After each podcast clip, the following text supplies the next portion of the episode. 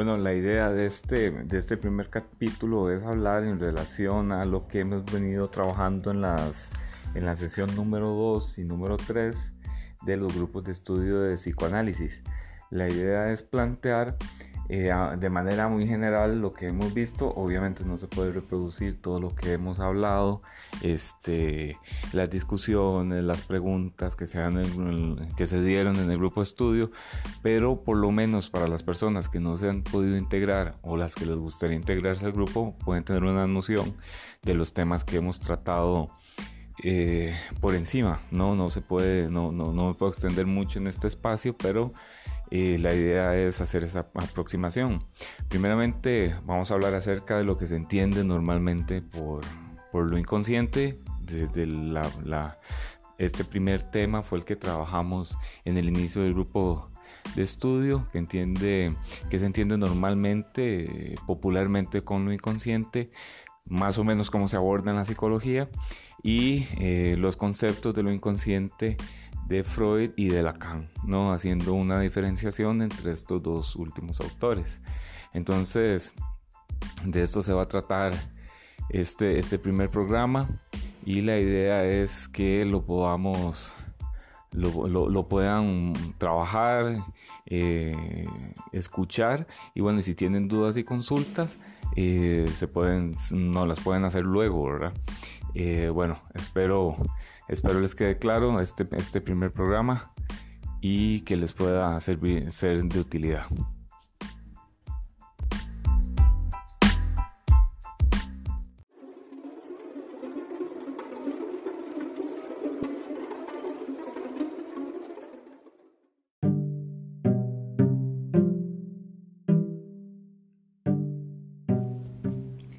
Bueno, para empezar tendríamos que hablar inicialmente de qué se entiende por inconsciente, tanto en el sentido común como en la psicología. Principalmente eh, hay que decir que el sentido común, o trabajaré el, sentido, el concepto de sentido común como algo que es lo que todo el mundo dice, lo que todo el mundo repite, ¿no? Es eso que decía el filósofo Alexander Coiré, que el sentido común es aristotélico y medieval medieval y aristotélico, ¿no? En el sentido de que se refiere a la parte aristotélica de que en Occidente somos sustancialistas, eh, haciendo relación a que siempre buscamos la sustancia de las cosas, lo que tiene una sustancia, lo que es visible, medible, ¿no?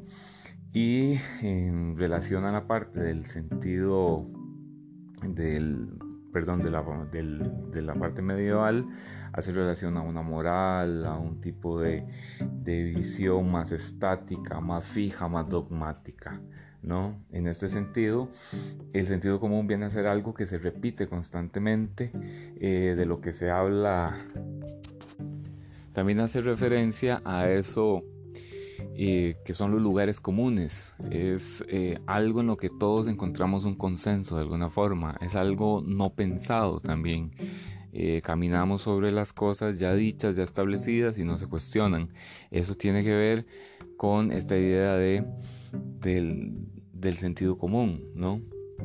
Eh, que más bien llamamos, eh, popularmente se clama el sentido común, pero por ejemplo en filosofía, en psicoanálisis y en la ciencia misma es algo de lo que buscamos alejarnos de alguna manera, porque la idea de la ciencia es descubrir algo nuevo, la filosofía es de pensar algo nuevo y el psicoanálisis se inscribe en esa dinámica en el que busca producir algo nuevo, algo del orden de lo, de lo nuevo, ¿no?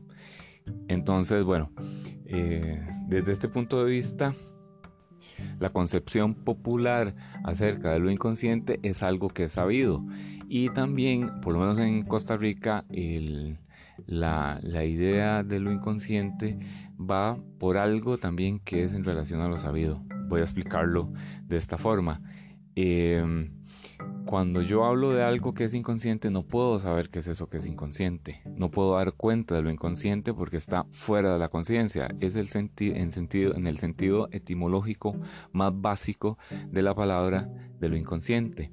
Esa es una, una, una, una cuestión que se pasa por alto incluso en la eh, en muchas universidades y, los psicólogos se forman de esa manera, pensando que lo inconsciente es de alguna manera, que se puede señalar.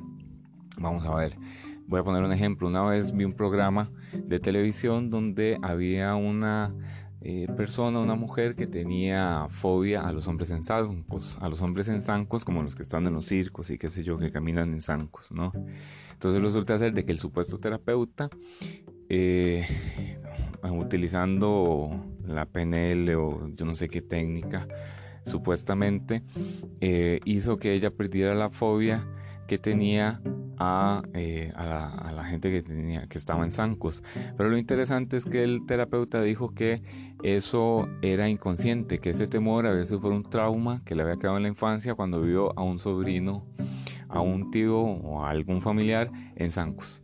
Entonces que por eso, que por eso se le hizo la, esta fobia, ¿no? Pero resulta ser de que cuando entrevistan a la muchacha, ella ya sabía eso. Entonces no era inconsciente, porque si lo sabía, ¿cómo va a ser inconsciente? Lo interesante es que el terapeuta dice, por decir, eh, que, el, o el supuesto terapeuta dice por decir que eso era inconsciente. Pero no era inconsciente porque ella ya lo sabía. Lo sabía de antemano, en la entrevista se lo dijo. ¿no? Que cuando estaba pequeña vio a un tío a un familiar en zancos, entonces eso no es inconsciente. A lo que voy es que muchas veces se asocia lo que tiene que ver con lo inconsciente, con algo patológico y algo que se señala, que es algo del orden de lo traumático. Y ese es el, eso, e, ese concepto lo que tenemos normalmente en el sentido común. Otra cosa, por ejemplo, y esto es muy normal porque todo el mundo lo dice, y, y más que nada en los, los motivadores y los coaches y qué sé yo, que la gente se sabotea. Entonces hay un montón de personas que dicen, mira, es que yo me saboteo. Cuando yo, a mí me está yendo muy bien, yo me saboteo. Y lo hago de manera inconsciente, pero esto no es inconsciente, porque si lo hiciera de forma inconsciente, no se daría cuenta nunca que se está saboteando. Entonces, existe la idea popularmente de que lo inconsciente es algo que se puede señalar, que se puede decir que es inconsciente, ¿no? Pero esto en realidad es un elemento que es parte de la conciencia misma, sea, es algo que está dentro de la conciencia. Si fuese algo inconsciente, es algo del orden de lo no formulado. ¿no? Etimológicamente se puede definir de esa manera.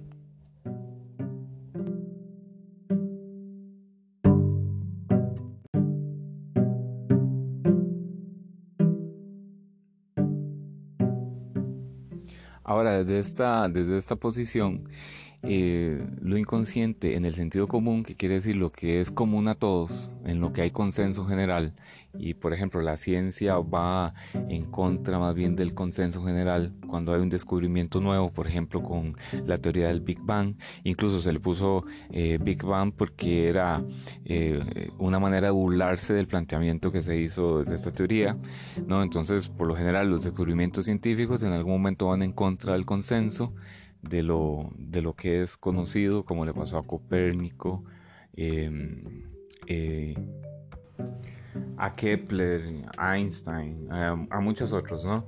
Pero este, lo que sí tiene que ver, eh, esto que les estoy diciendo, es que el sentido común ¿no? Es donde está registrado ese tipo de saber en relación a lo inconsciente. Ahora, se cree habitualmente que lo inconsciente tiene que ver con un contenido. Se asocia lo inconsciente a un contenido. Por eso en la hipnosis, eh, y más que nada en la hipnosis regresiva, se busca un trauma, que se supone que los síntomas están relacionados a un trauma que sucedió en la infancia o eh, en esta vida o en la que sigue, ¿no? Eh, luego de eso es muy común oír a la gente hablar que seguro esta persona es de esta, de tal, manera, de esta u otra forma, ¿no? Porque le sucedió un trauma en la infancia y eso lo asocian a lo inconsciente. Esto es eh, bastante, bastante normal, bastante común y todo el mundo lo asocia a un evento, a un evento real que supuestamente sucedió en la infancia. Con lo cual eh, es una concepción, no digo que esté mal o que esté bien, sino que es una concepción que hay en relación a lo inconsciente. Una conceptualización de lo inconsciente.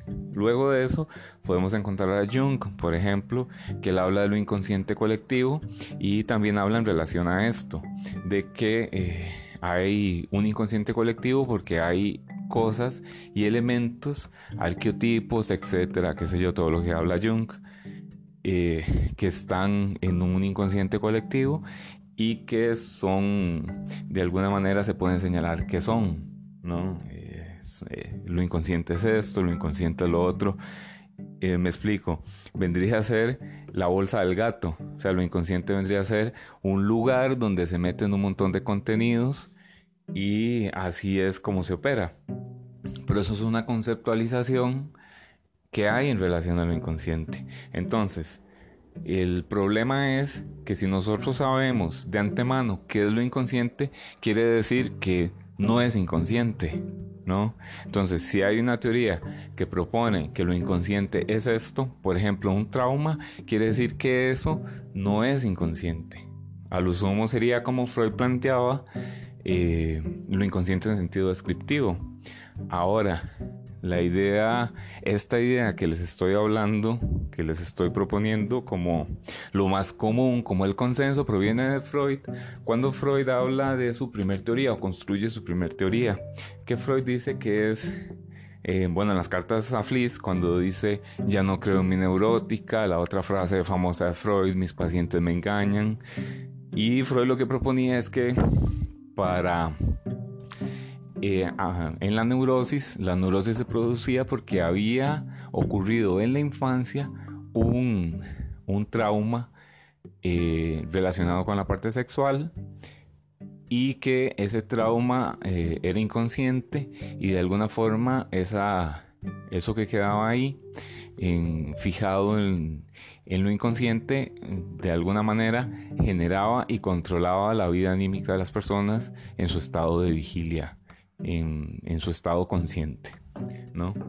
Entonces, bueno, de ahí es donde proviene esta idea de eh, lo traumático en relación a lo inconsciente.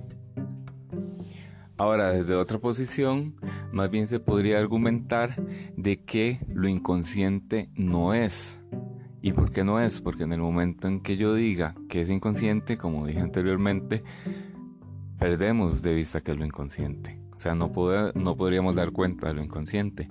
Que adelantándome un poco, esta es la posición que sostenemos actualmente, este, que viene de Lacan, ¿no? En donde uno no puede decir que hay inconsciente o que eso es inconsciente, pero sí puede decir que hubo inconsciente. De la misma manera que uno solo puede decir que hubo analista porque la gente piensa que va donde un psicoanalista que está en análisis todo el tiempo, pero en realidad no es así en algún momento aparece algo del orden de lo inconsciente, se formula eso y una vez que lo inconsciente viene a, formularse o como planteaba Lacan, un saber no sabido o hay un acto analítico, inmediatamente aquello deja de ser inconsciente. Entonces nunca tenemos contacto con lo inconsciente en realidad, ¿no? Porque eh, de esta forma en que lo estamos en que se los estoy planteando no podría existir de alguna forma. No no podría no podría señalarse que es, algo del orden de lo informulado entonces bueno lo que les quiero decir eh, para terminar este este espacio es que lo inconsciente desde esta otra posición vendría a ser algo es algo que es una construcción teórica. O sea, todos tenemos una construcción o todas, eh, incluso una, una, teoría de lo real, todas las personas, y las teorías se organizan a partir de construcciones, de conceptualizaciones. Entonces, eh, la psicología se maneja bajo un concepto de lo inconsciente, si es que lo tiene o si es que algunos enfoques lo tienen, porque en realidad son muy pocos los enfoques eh, que trabajan con una idea de lo inconsciente, una conceptualización de lo inconsciente. Y eh, el sentido común tiene otra, otra conceptualización de lo inconsciente, al igual que Freud tenía una conceptualización de lo inconsciente que está relacionado con las representaciones y las huellas némicas, que ahora lo vamos a explicar, y luego de eso Lacan tenía otra que tenía que ver con un saber, ¿no? que lo inconsciente como un saber no sabido, lo inconsciente es el discurso del otro, lo inconsciente está estructurado como un lenguaje, son posiciones totalmente diferentes.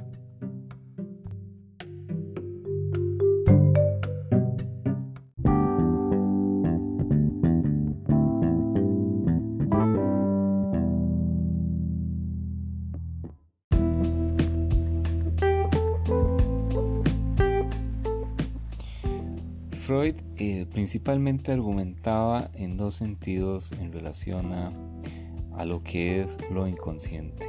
¿no? Freud decía que lo inconsciente, lo inconsciente propiamente dicho y lo inconsciente en sentido descriptivo. Pero fundamentalmente el sistema de lo inconsciente en Freud está basado en las representaciones, la Vorstellung, que Freud ese concepto lo toma de Schopenhauer y de otros de otros filósofos.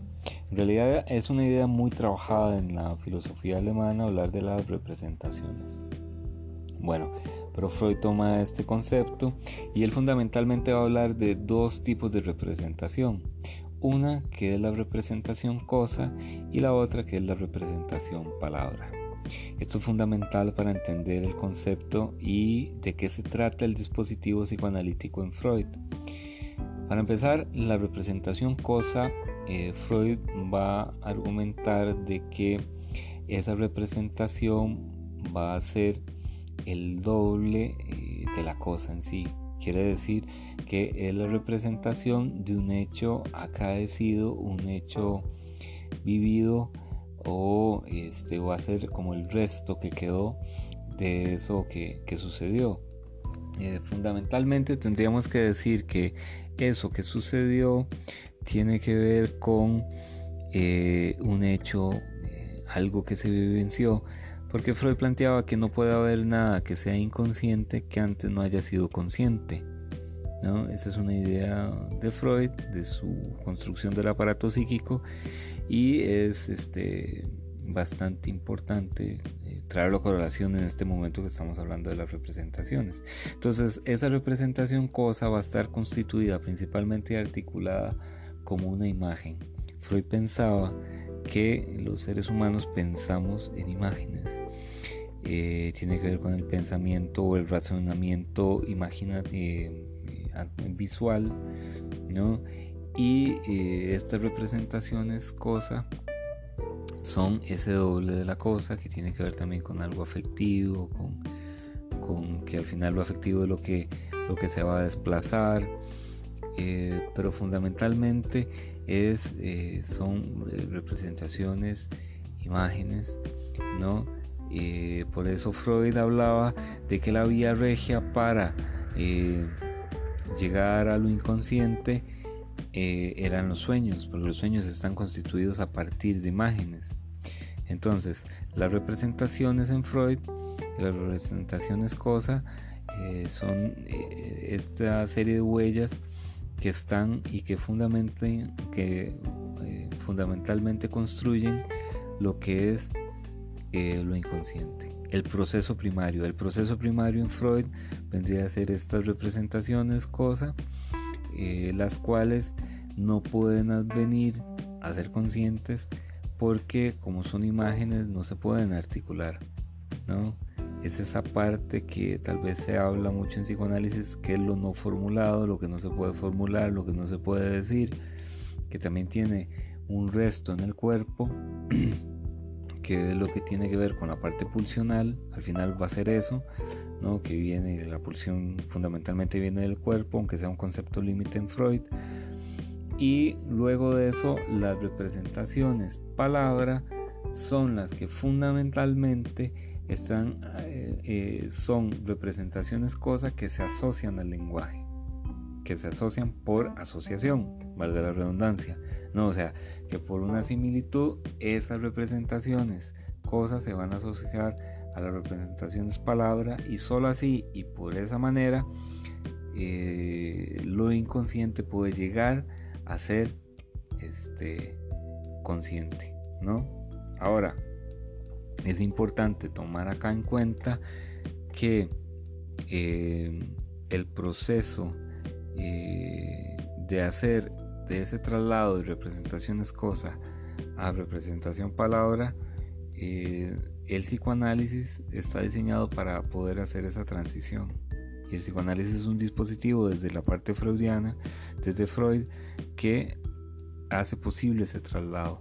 Ahora, eh, las representaciones palabras son del sistema preconsciente. Las representaciones cosa, como les había dicho anteriormente, son del sistema eh, consciente y por ende van a tener una relación enorme ¿no? con el proceso primario, ¿no? que se compone a partir del desplazamiento y la condensación. ¿no? Ok, este es el, el, esbozo en Freud y lo inconsciente propiamente dicho en Freud no es inconsciente descriptivo que vendría a ser lo preconsciente que está formulado por el lenguaje. Aquí es muy importante entender que para Freud el lenguaje es algo secundario. Eh, porque la representación palabra viene a ser a lo que se asocia la representación cosa, que es lo principal, ¿no? y que es lo que se busca entre las palabras, entre el lenguaje, esas representaciones inconscientes. Entonces, eh, el, y eso inconsciente propiamente dicho para Freud va a ser lo reprimido, entonces, el retorno lo reprimido viene a ser el retorno de esa representación que a su vez va a estar dividida, ¿no? Esa representación patógena a la cual el yo ofrece una resistencia y por lo tanto se formulan los síntomas. Que esto Freud lo va a desarrollar más que nada en inhibición, síntoma y angustia y bueno, donde él va a hacer una reformulación también de lo que él, de lo que él plantea eh, propiamente en todo en toda su teoría. Eh, pero bueno, eh, fundamentalmente el sistema de lo inconsciente de Freud o Freud conceptualiza lo inconsciente como un sistema de representaciones, de representaciones cosa que por ser imágenes, que por haber sido el doble de la cosa, el resto de un hecho que se vivió eh, originalmente, que tiene que ver con las experiencias de satisfacción, por ejemplo, en la fase oral en el momento en que el bebé, el niño eh, eh, mama de su madre, ¿no? Em, el seno materno y todo esto, ahí se constituye una experiencia de satisfacción y eso eh, deja una huella, una huella anémica, una representación cosa que viene a ser algo que se reprime propiamente dicho, que queda ahí, que vendría a ser lo reprimido propiamente dicho, y que eh, la persona de alguna forma, el individuo, em, enferma porque estas representaciones, cosas que se reprimen, no tienen compatibilidad con eh, el mundo exterior, con un principio de realidad y con un principio, em, con, con, con, con lo que tiene que ver con la cultura, que están prohibidas y por eso, de alguna manera, eh, al tratar de reprimirlas estas, estas, estas, estas, estas representaciones, surgen los síntomas. ¿no? Ese es, ese es el, eh, a grandes rasgos el modelo freudiano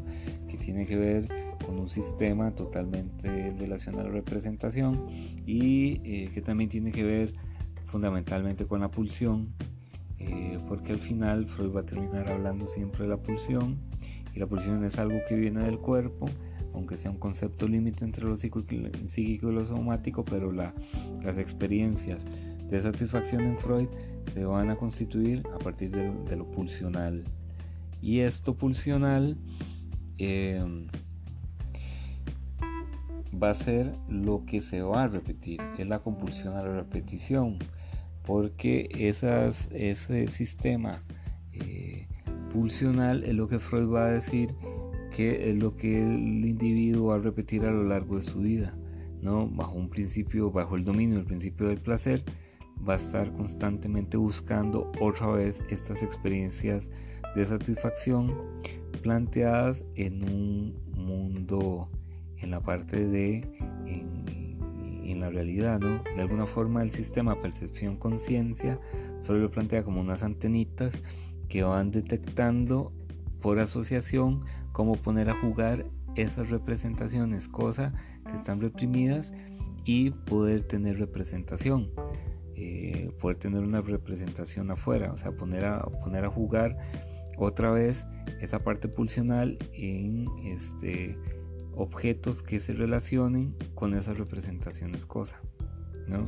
Y fundamentalmente es, eso también es lo que constituye el síntoma, porque Freud planteaba los síntomas como una formación sustitutiva, una formación sustitutiva de aquella forma de eh, satisfacción que existía en la infancia atravesando por la etapa, la, fase oral, la fase anal, la fase fálica, que es donde se establece el complejo de hipo, complejo de castración, ¿no?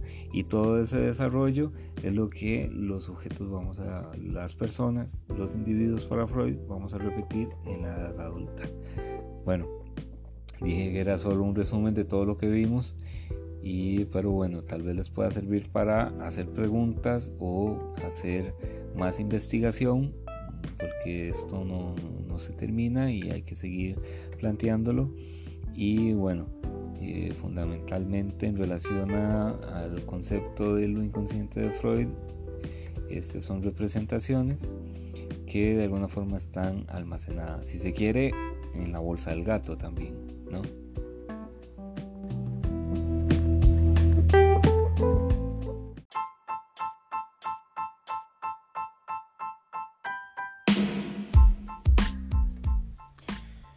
Y ahora sí, para hablar de lo inconsciente de Lacan, que es la posición que yo sostengo actualmente, es totalmente eh, distinto, porque, bueno, eh, no sé si ustedes sabían, pero lo inconsciente o inconsciente en, eh, en latín se dice necius.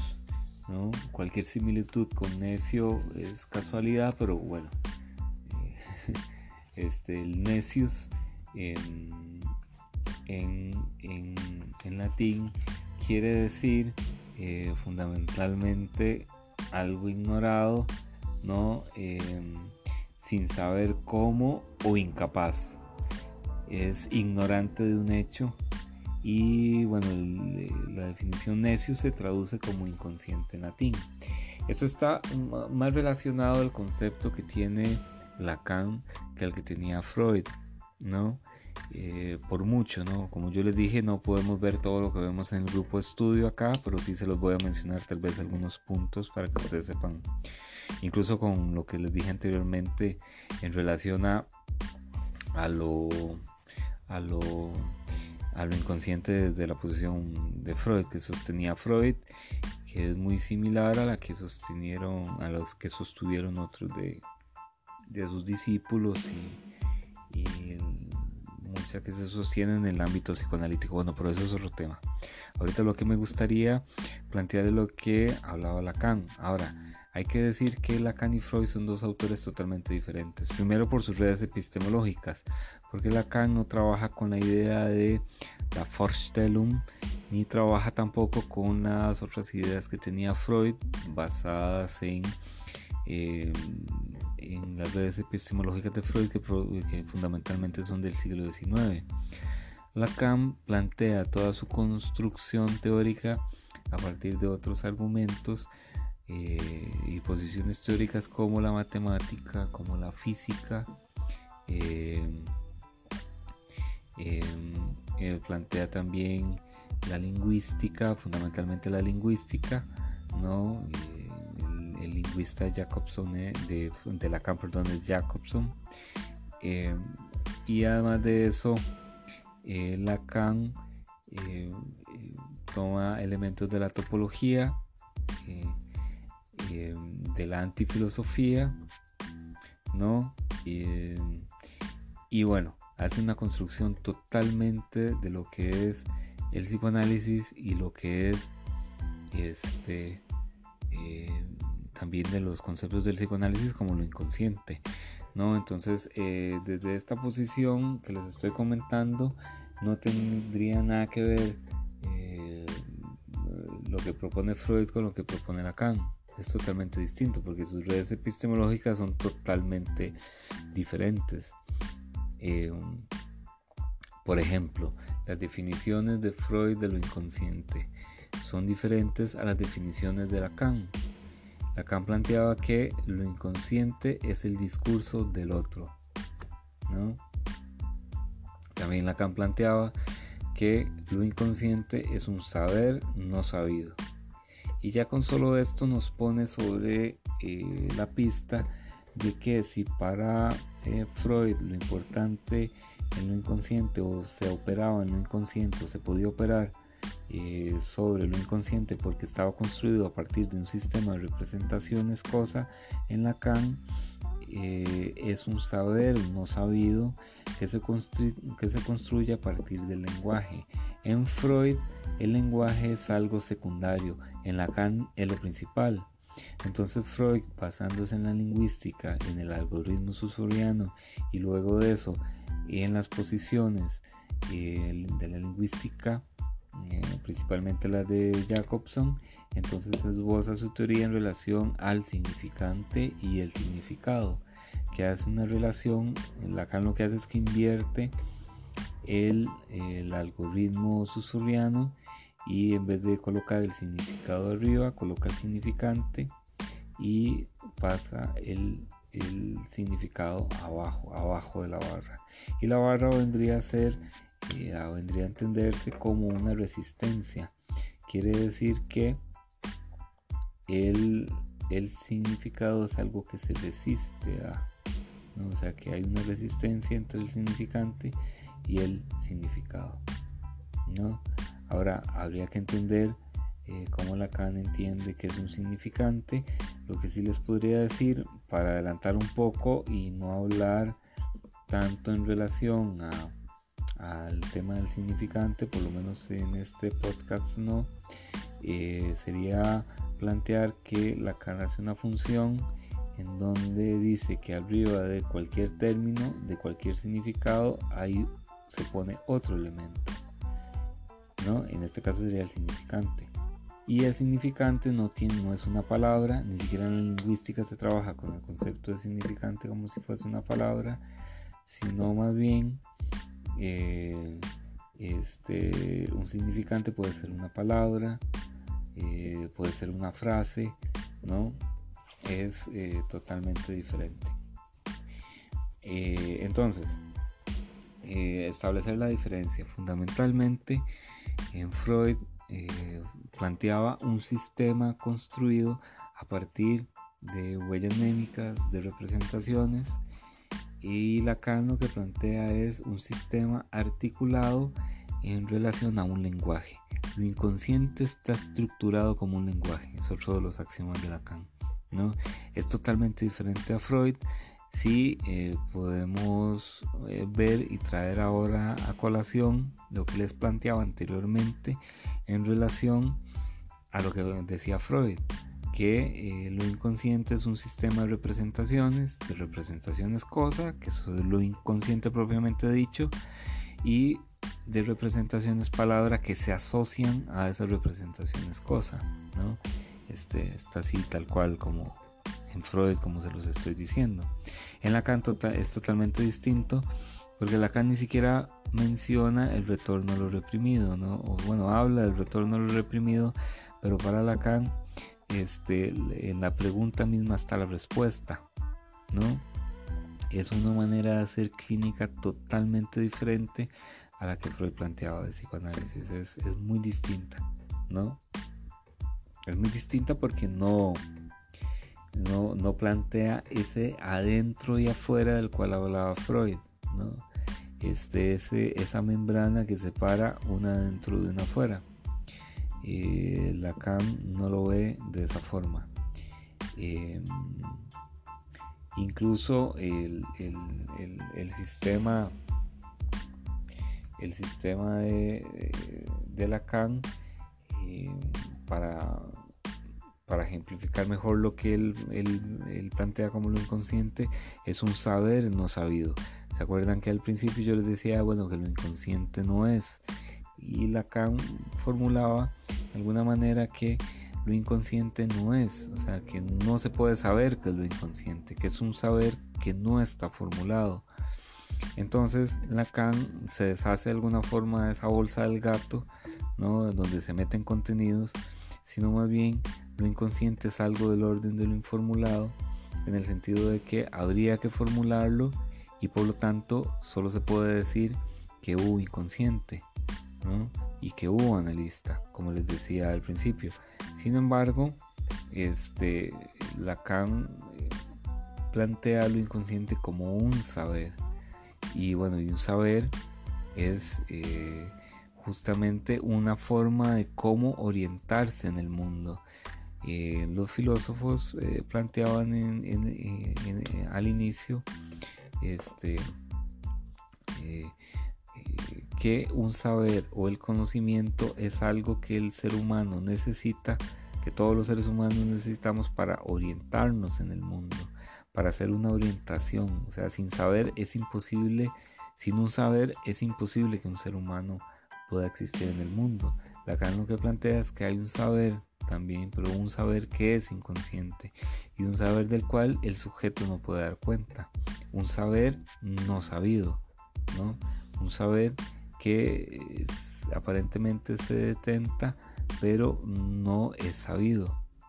Este, fundamentalmente aquí nosotros podemos encontrar una diferencia enorme entre Freud y Lacan. Y el trabajo que haría el, el psicoanálisis de una orientación lacaniana vendría a plantear el saber ¿no? este, como punto central en la parte clínica. Incluso por eso Lacan hace la teorización y la transferencia a Lacan no es la transferencia de la cual hablaba Freud, sino más bien es ese lugar eh, del sujeto supuesto saber. ¿no? Y, al, y el final del análisis en Lacan no vendría a ser lo que planteaba Freud, que vendría a ser ese amigarse con el síntoma o ese, bueno, ya sé lo que me pasa, ¿no? ¿Qué le voy a hacer? Esa es la determinación que hay eh, ¿no? ese soy yo, a, encontrar la identidad propiamente, sino más bien lo que Lacan planteaba es la caída de ese sujeto supuesto saber, ¿no? como el fin de análisis. Eso, bueno, es otro tema, después podemos hablar de esto, pero fundamentalmente lo que, de lo que hablamos es de que eh, lo inconsciente en Lacan es un saber no sabido y un saber es eso, es un saber. Y un saber es un sistema, un sistema que hace que accionemos y que nos comportemos de cierta manera, de cierta forma. Solo que Lacan planteaba que había, que existe en las personas un saber no sabido. Y eso vendría a ser lo que constituye al sujeto, al sujeto de lo inconsciente. Ese saber no sabido y bueno, y en Lacan eh, no es un secreto, no es este, algo místico, eh, sino que ese sujeto que Lacan, que Lacan plantea eh, se puede traducir en francés, la palabra sujeto es, es asunto o tema a tratar, sujet, ¿no? Y bueno, quería terminar este, este podcast con una, una, una una, este, una cita de Lacan que está en el seminario 20 em, y dice, es extraño que, aparte de Descartes del que no es para nada, que está a la entrada de la ciencia moderna, no es el único, pero que lo está de todos modos, que antes de Descartes la cuestión del saber no haya sido nunca planteada, que haya sido preciso de alguna manera esto que es el análisis y que ha venido a anunciarnos que hay saber que no se sabe y que es, hablando propiamente, un saber que se soporta del significante como tal, de un sueño, que un sueño, perdón, que un sueño es algo que no introduce a ninguna eh, experiencia insondable, a ninguna mística, que eso se lee en lo que se dice de él, y que se podrá incluso ir más lejos. al tomar sus equívocos en el sentido más anagramático del término. Bueno, y esta cita de Lacan del seminario 20 a mí personalmente me gusta mucho porque el tema del saber es algo que siempre se pasó por alto de alguna manera. Se pasó por alto la idea de, no como decía Aristóteles en la metafísica, que planteaba que todos los hombres tienen deseos de saber y de conocer, sino más bien Lacan lo pone en un sentido inverso, ¿no? Y también plantea que todos los seres humanos tenemos un saber, pero ese es un saber no sabido, no tal vez no todo.